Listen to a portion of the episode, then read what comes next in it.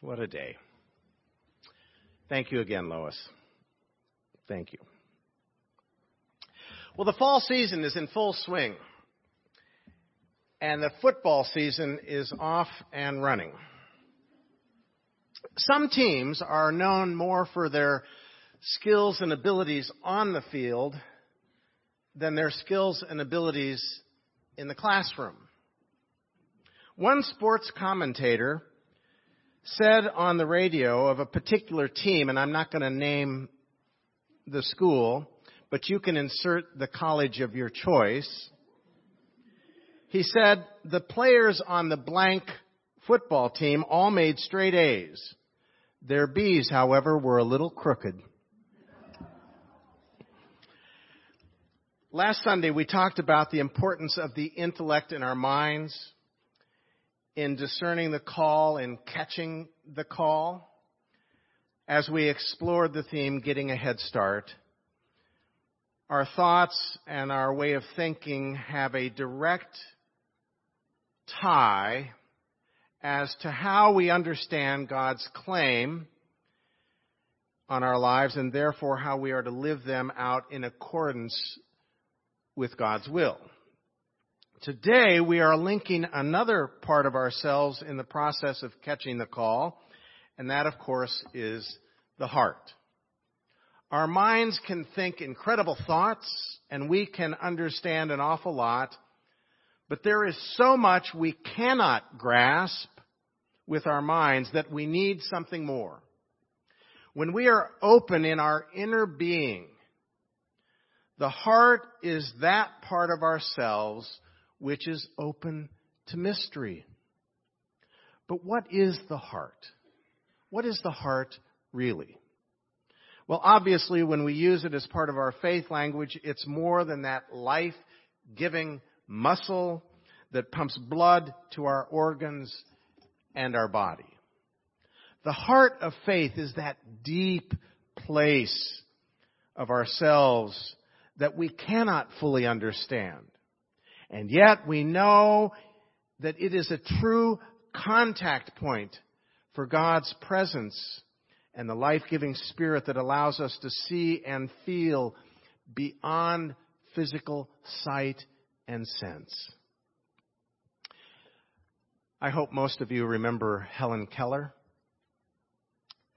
Helen Keller remarked after meeting Mark Twain, she said, I can feel the twinkle of his eye in his handshake.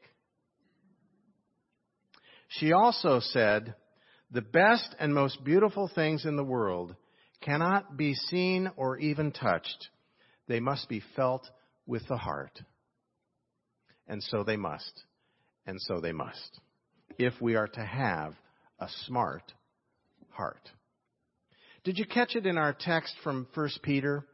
Finally, all of you have unity of spirit, sympathy, love for one another, a tender heart, and a humble mind. You know, um, feelings are with us all the time. You cannot escape your feelings. You can try, and we do. We try to put our feelings on the back burner and just get into our heads. But God created us as feeling beings. In modern times, we, we segment so much of ourselves. We have our mental and our psychological life. We have our uh, physical life. We have our spiritual life. We have our emotional life.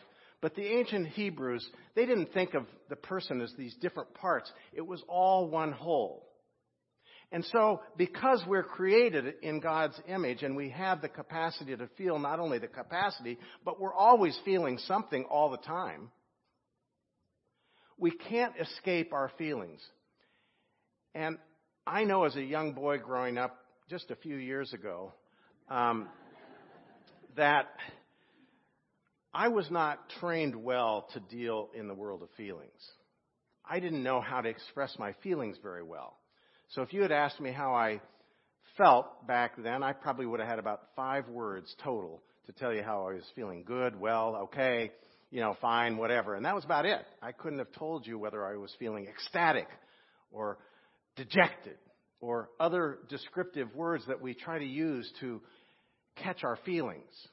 But God has given us this rainbow of feelings, just as there are so many shades and variations of colors in the rainbow and in creation. We have we have all those feelings going on in us all the time. We're feeling emotional beings, and that's a good thing. And feelings aren't right or wrong. That's just that's just how you feel is how you feel. Although my mom was pretty good at shooting on me. You shouldn't do this. You shouldn't do that. Um, but I think we give a gift to each other when we don't should on each other. Because you can't tell somebody else how to feel. You, that's just the way you feel. And, and you think about some of the harder feelings in life. Anger, for instance. I, I, I grew up thinking anger was a bad feeling. But anger is a normal feeling. Guilt. There are times when we need to feel, if we've done something wrong, we need to feel guilty. Else, how can we make amends for it. Now, that's a difference between feeling guilty when you haven't done anything wrong, and that's the guilt trip trap. We don't need to feel guilty when we haven't done anything wrong, and some people get caught up in that too. So, anyways, my point is here is we're feeling beings, and we're feeling all the time, and that's a good thing. But as I said last week, we can't let our feelings run our whole life, or we'd be all over the place. We need our minds. We need our minds to help us think and to be balanced and have perspective, but we also need our feelings. And as First Peter said, we need to have a tender heart. And I love the story of the young girl who came home a little late after school one day. And her mother asked her what happened. And she said, Well, I stopped next door because, because Susie had, had, had this beautiful porcelain doll that her grandmother had given her, and she dropped it in the driveway and it broke. And her mother said, Well, did you, did you try to help her fix it? And she said, No. And she said, Well, did you pick up the pieces and take it inside so her mom could help put it back together? And she said, No. And she said, Well, did you offer to bring it over here so I could help put it back together? And she said, No. And her mother finally said, Well, what did you do? And she said, I sat down and I helped her cry. You know, I think there are times in our community of faith when we need to just sit down and help each other cry. And there are times in our world where we need to just sit down and help others cry.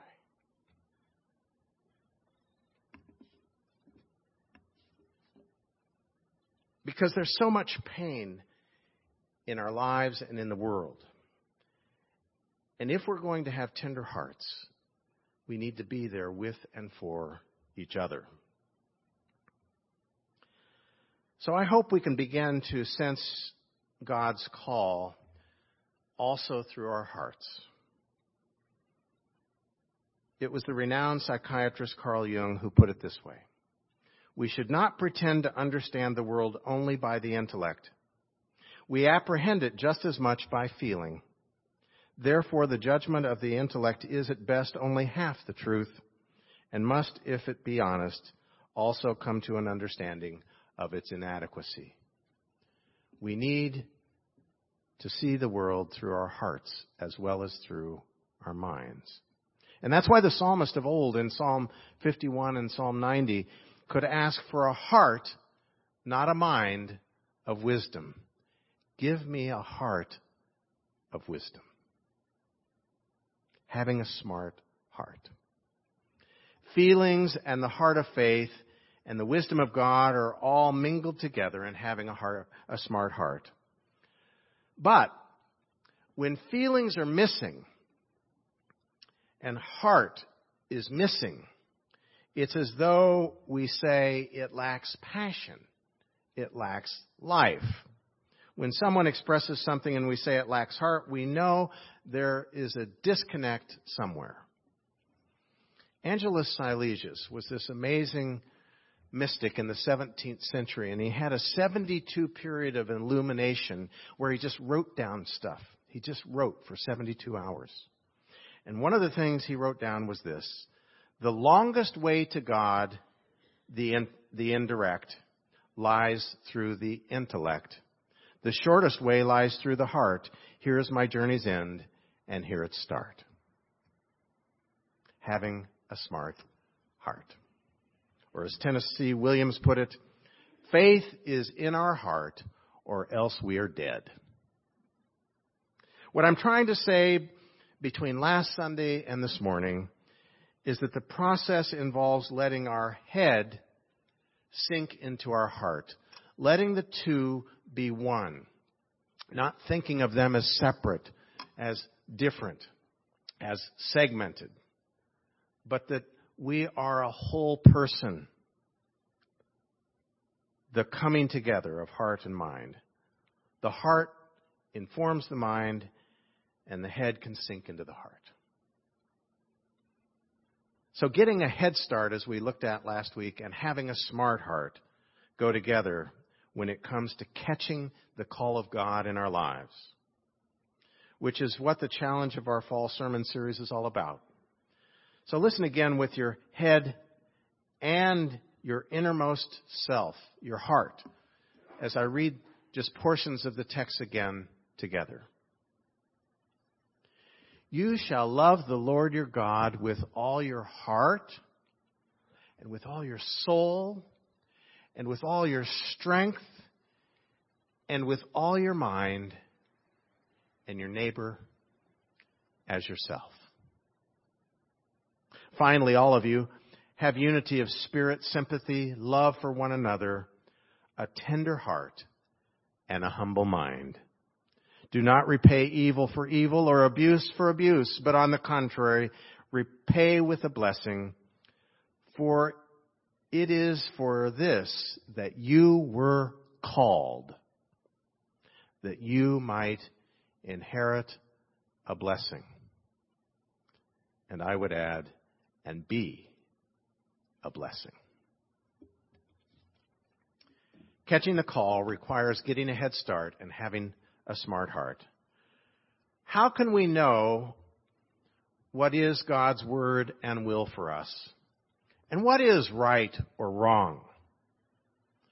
First of all, each and every one of us must do it for ourselves. I cannot catch the call for you any more than you can catch the call for me. But none of us is exempt from God's call and claim on our lives. So for today, let me encourage you to let God speak to your heart. And one of the ways I have found most helpful in doing that, for me personally, is through prayer. In prayer, we often think of saying whatever it is we need to say to God, to get something off our chest, to tell God what we are going through, and then asking for God's help and asking God for something. But another part of prayer is simply listening. Listening. And that's how we catch the call by listening. So I want to do that now. I want to invite you to let God speak to your heart at least be open. It may not happen, but it might. And through opening ourselves over and over again in our deepest places, God will touch us. God will be present. You may not hear words. I don't hear God's words speaking directly, but I catch it. I catch the sense of what God is calling me to do from time to time. And that's what I'm hoping you will do as well. It may have something to do with loving your neighbor. And you may discover tangible ways that it can work in your life. But let's take a moment of silence now to just see if we can't sense and catch the call of God in our lives. And then on behalf of all of us, I'll offer a prayer after that time of silence.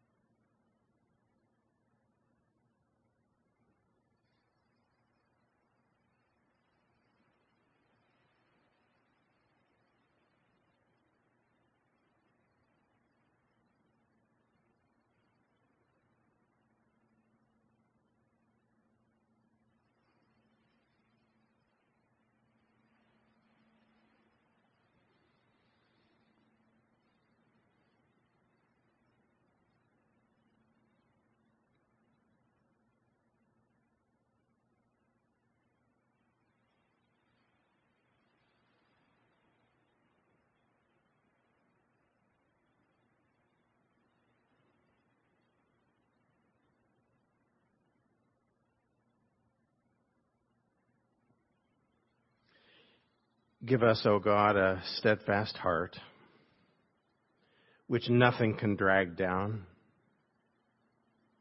Give us an unconquered heart, which no trial or difficulty can wear out. And give us an upright heart, which no unworthy purpose may tempt aside.